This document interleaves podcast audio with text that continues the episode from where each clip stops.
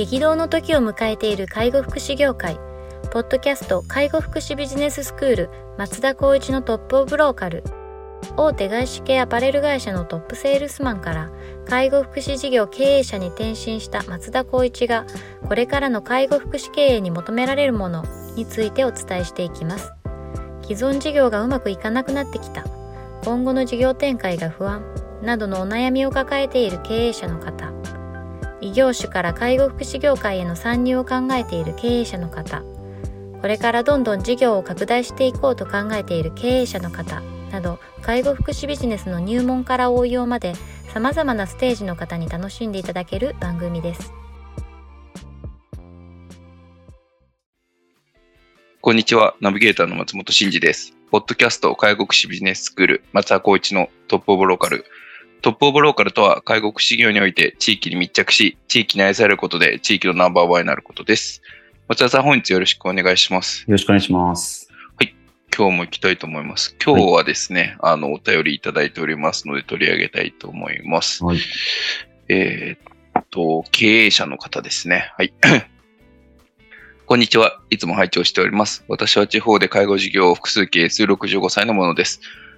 えー複数の幹部を育成して世代交代を進めたいと考えておりますが、どのように育成していくのが効果的でしょうかとうんいうような内容です。経営幹部を育てていくっていうところですね。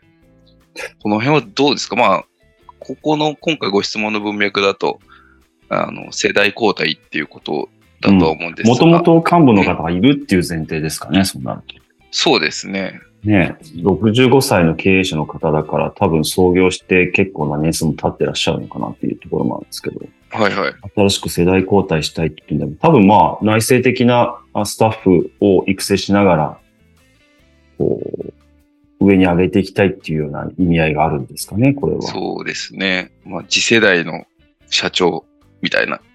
ころですよね、きっと。そうですね。まあこれ効果的とかいろいろよく質問とかも受けるんですけど、どういう形が一番ベストですかベータですかみたいなとこあると思うんですけど、これやってみないとわかんないよねっていうのがまず結論にはあるんですけど、やっぱり何事もそうだと思うんですけど、やっぱり道筋を立てて、こうなっていくだろうっていう部分を、まあフレームワーク作りながら、でもこういった時には多分こういった、あまあハレーション起きるとか、イレギュラー起きるよねっていう想定内を想定した上で、動いていくっていうのがまず一番かなと思います。なので、ここのご質問でいくと、複数の幹部をっていうことであれば、まあ2名以上の方だと思うんですけども、それを世代交代で進めたいのであれば、いつまでにどうするかっていうところが多分まあ設計されてるとは思うんですけど、そこを、まあ、えっ、と、その構想を必要とする方々に対してど、いつのタイミングで誰に伝えていくかっていうことが、まず最初のまあ僕だったらやるべきことかなと思います。要するに A さん B さんがいたとして、先に A さんに話さなきゃいけないものを B さんに話してしまうと、これだけでも多分同軸に変わってくると思うんですよね。なので、そういった部分で繊細かつ、やっぱりこうアグレッシブに対応していくっていうのは多分世代交代としては、まずハレーション起きることだとは思うんですけど、その中を想定しながら動いていくっていうことが、まず前提として必要かな。あとは共有することっていう部分では、誰と共有するか、いつ共有するかってことだけは、しっかりと、まあ、あの、コミュニケーションを取っていくってことは大事かなとは思いますね。うん。ここの育成っていう観点だとどうですか？今のはまあどっちかっていうとこう、進め方の話だったと思うんですけど、コミュニケーションのあの順番だったりとか、今回はこの育成っていう観点でいくとどのようにしていくと効果的でしょうかっていう。そうですね。育成っていう文脈で考えると、どのポジションにどうしたいかっていうところが多分最初に、まあ、考えなきゃいけないことかなと思うんですけど、世代交代っていうと、まあ、いわゆる前、前任がいて、で、後任を育てていくっていう形なので、その前任の方の良さのところを継続しつつ、まあ、ここ変えてほしいな、もしくは会社にとって今はミスマッチだから、こう、対応するにはどうしたらいいかな、みたいなところをかあ確実に今明文化しながら、そこをどうしていくか、その方に合うか合わないかっていうところをしっかりと判断しながら、育てていくってことは、まあ概要になっちゃいますけど、そういった意味合いというか、イメージになるかなと思いますね。うんなんかまあ結構有名経営者の方とか、例えば孫さんとか、日本電産の長森さんとか、ファーストリテイリングで柳井さんとかって、社長交代したすぐ戻るみたいな結構繰り返すじゃないですか。ありましたね、いっぱい。えっと、日本電産長森さんまた戻りましたよね。戻りました確よね。かはい。やっぱ難しいんだろうなっていうふうにちょっといつも見てて思うんですけど、うんそうですね。一方でなんだろう。自分が今、まあ、中小零細の代表者としてやってる中で、あの、こういった自分で法人立ち上げる前の、お孫さんや、例えば亡くなられた稲森さんとかを割とこうなんだろうな、ベンチマークって言ったらおこがましいですけど、こういった考え方ってやっぱ大事だよなと思いながら、こう、起業したんですけど、起業してからってなんかちょっと視点とか目線が変わってきていて、長森さんなんか直近でいくと、やっぱり株価暴落していて、これは大変だと。なのに、今、まあ、ちょっと僕の言葉で置き換えさせてもらうと、いや、今、なんでそんなことやなってんのやと。もっと頑張れよと。それはもうなかなか難しいんだったら俺がやるわ。みたいなそんな感じに見えちゃうんですよね。もちろんそういったそのマインドが必要だし、大変な部分だからこそ、知った激励するっていうのはもちろん大事なんですけど、ちょっと時代とか、まあ、例えばその方のそのやり方とかっていうのをどれぐらいまで組んだ上で、また交代したのかなっていうのはちょっと思っちゃいますよね。もう長森さんもだいぶ年も齢う相当ですよね。80ぐらい80ぐらいも、長森さんって80中盤とかだったような気がするんですけど、うんまあ、それでも、ま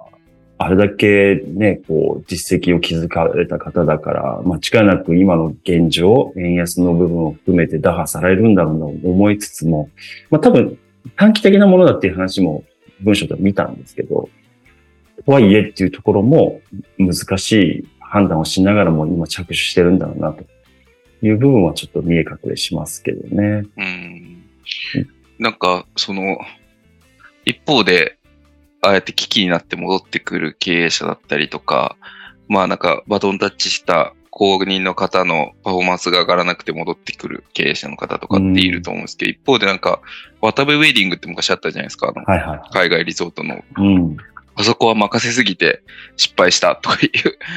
息子がうまくできなくってもっと早く介入してればっていう。確か買収されましたっけ？あ、されましたね。そうですよねはい。はい、あの、今、コーアさんかな。うんうんうんうん。確かあ、確かだからコアさんもってて、そうなんですよ。だからまあコロナっていうちょっとかなりイレギュラーなイベントというか、あのうん経営環境の変化があったとはいえ、もうちょっとやれることあっただろうみたいなのは、まあ先代の社長からすると、まあそういうふうにか捉えられるっていうのはよく理解できるんですけど、そうなんかこ。こういう、なんて言うんでしょう。難しさってありますよね。バトンタッチしていくこいや。めちゃくちゃありますよね。こうさっき、どちらかというと、まあ、戻るのってどうだろうみたいなコメントしましたけど、実際僕自身も戻ったりもしますし、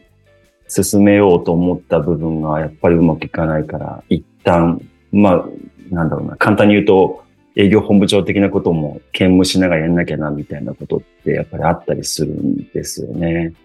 なので、どこで見切るか、もしくはどこでこう、なんだろう、うんと、任せるかみたいなところって、多分絶対にここの子だったら大丈夫とか、まあこう、どちらかというと任せること、放任することで育っていくだろうみたいなことあると思うんですけど、うん。やっぱりなかなか難しい現状っていうのは、多分その育成っていう部分、一一つの単語として捉えるんだったらうんもういろんな形であるなっていう。だからこそ合う合わないって絶対結果的に良かったっていうところが、まあ正直あったりするのかなっていうのは思いますようね。んなんかもうこのレベルになると育成っていう言葉が正しいのかそれちょっとよくわからないなとそうですねか思うんですけど、何かこう指導して成立するようなレものじゃないような気がしていて、こういう経営幹部の人とか、まあ環境を作るっていうのは一個あるだろうなと思うんですよね。そうですね。なんかそういう意味で言うと、まあ大きな事業部を任せるとか、なんかそういう、なんか難しい課題にちょっとチャレンジしてもらうとか、うん。なんか、1から10まで手取り足したり教科書的に教えるっていうよりかは、うんまあその、自分がこう成長できる環境を整えてあげるっていうのが、まあ一つのアプローチなのかなと個人的には思っていて、うん。なのでまあ複数の経営幹部っていうことであると、まあ一個の、まあどれぐらい、まあ複数経営されてるってことなので、まあ、その事業を一個任せてどれぐらいこう、あの、大きくできるかみたいなところをチャレンジさせて適性を見極めていくっていうことなのかなって個人的にはちょっと思ったりもしますね。そうですね。まあ、介護事業の複数経営だから、まあ、例えば数字のことも理解、把握しながら数字を伸ばしつつ、多分、なんだろう、人を掌握していくというか、チームをちゃんと、まあ、構築していく、ビルディングしていくっていうことが求められるんだろうなっていうところで考えると、まさに今おっしゃるように、その環境を与えつつ、その部分の実績を見ながら、まあ、一方で、まあ、放任とは一任ではなく、定期的なこう確認をしつつ、今どうなってるんだっていうところは、まあ、確実にはやらなきゃいけないことなんじゃないかなと思いますようね。ん。そうですね。まあ、あの、65の方であるので、きっと、そろそろ次の世代ってと考え出す年齢なのかなっていう、ちょっとお見受けするんですけど、うん。ちょうど10年ぐらいって言いますもんね。なんかこう、引き渡していくっていう。結構大変だっていうのはよくお伺いするんですけど。じゃあ65だったら75ってことです、ね。そうですね。まあ、まあ、リアルな話でいくと、どう、あの、株渡すかみたいな話とかもあるじゃないですか。うん。うん。なんかああいうことやると10年ぐらいのスパンでやっぱ考えた方がいいっていうのちょっとこの前聞いたんですよ、たまたま。うん。うん。うん。ちょうど事業承継の話になって、まあ M&A してもらうか、次世代に渡すかぐらいしかないじゃないですか、基本的には。うん。うん。まあ IP をするって相当難しいと思うんで。うん、そうすると10年ぐらいかけてやっぱいろんな対策しながら引き渡していくっていうことでいくと、そろそろ考え出すにはちょうどいいタイミングなんだろうなっていう。もう本当に頭悩ませてるんでしょうね。そうですね本当に、切実に。僕の知り合いのあのウェブ制作会社の社長さんとかもたまに飲み行くんですけど、いつもその話してますもん。M&A しようか、してもらおうか、うん。やっぱあの、引き渡すんだったら株のこととかもあるし、うん。でも M&A っつっても、ウェブ制作会社だとなんか資産があるわけでもないから、そうですね。人じゃないですか、やっぱ。うんあのエンジニアの方たちとかデザイナーの方たちがやっぱり資産なので、うん。そう思うとなかなか値がついたりつかなかったりみたいなのがあるみたいで、うん。で、値がつきそう、つきにくそうですよね。そうですね。まあ、残りの人生のこと考えたときに、うん。どれぐらいのそのキャッシュが入ってくるかとかあるじゃないですか。そ売却した後に。え、なん、な、50代ですか ?60 代いや、もう、もうろ、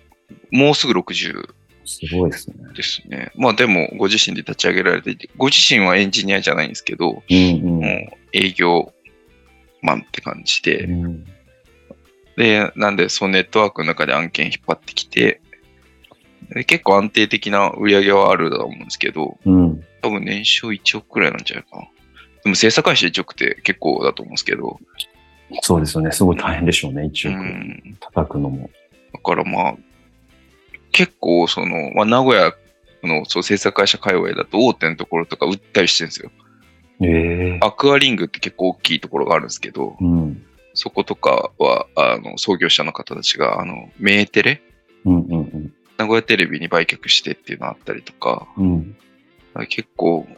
まあ、買いたいっていうとこあるんだろうな、みたいな感じではあるんですけど。へえで、まあ、ちょうど65とか60前後ってそういうこと多分考え出す年なんで、うん、まあ、この方で言うと、その、こ次世代に引き継いでいくっていうのを今選択してるようなんですけど、まあ、いろんな出口があるよなと思いながら、うん。うん。そうですね。うんどの視点で考えるんですかね？そその方だとどの視点で考えてるんですか？やっぱり従業員のことを考えているのか。いや、自分がやっぱどうしたいかっていうところ。ですよそこなんですうね。ん。結構あの M&A の情報とかって見たりするんですけど、やっぱりウェブ屋さんの情報結構出たりしてるんですよね。ああ、だけどやっぱりうん売り値というか、まあ、アスクって書いてあるか、うん。もしくは割ともう、あ、こんな金額になっちゃうんだな、みたいなぐらいの金額だったりとかそうですよね。まず人材が必要だけども定着するかが不透明じゃない？ですか。そうですね。なんか資産が、買ったらもう買ったり人いなくなっちゃうとな、みたいな。そうですね。うん。ってなると、どうかなって感じはしちゃいますよね。そうですよね見てて。。ぱ介護事業だとちょっと質が違う気もしますけどね、そこの地域密着で。まあ人ありきっていうのは一緒なんだと思うんですけど、うんうんうんやっぱりその地場地盤にのネットワークだったりとか、うんあとはそれこそ施設やってれば、施設の資産価値ってあると思って、うんでまあ、そういうところあったりするよなとか、まあ、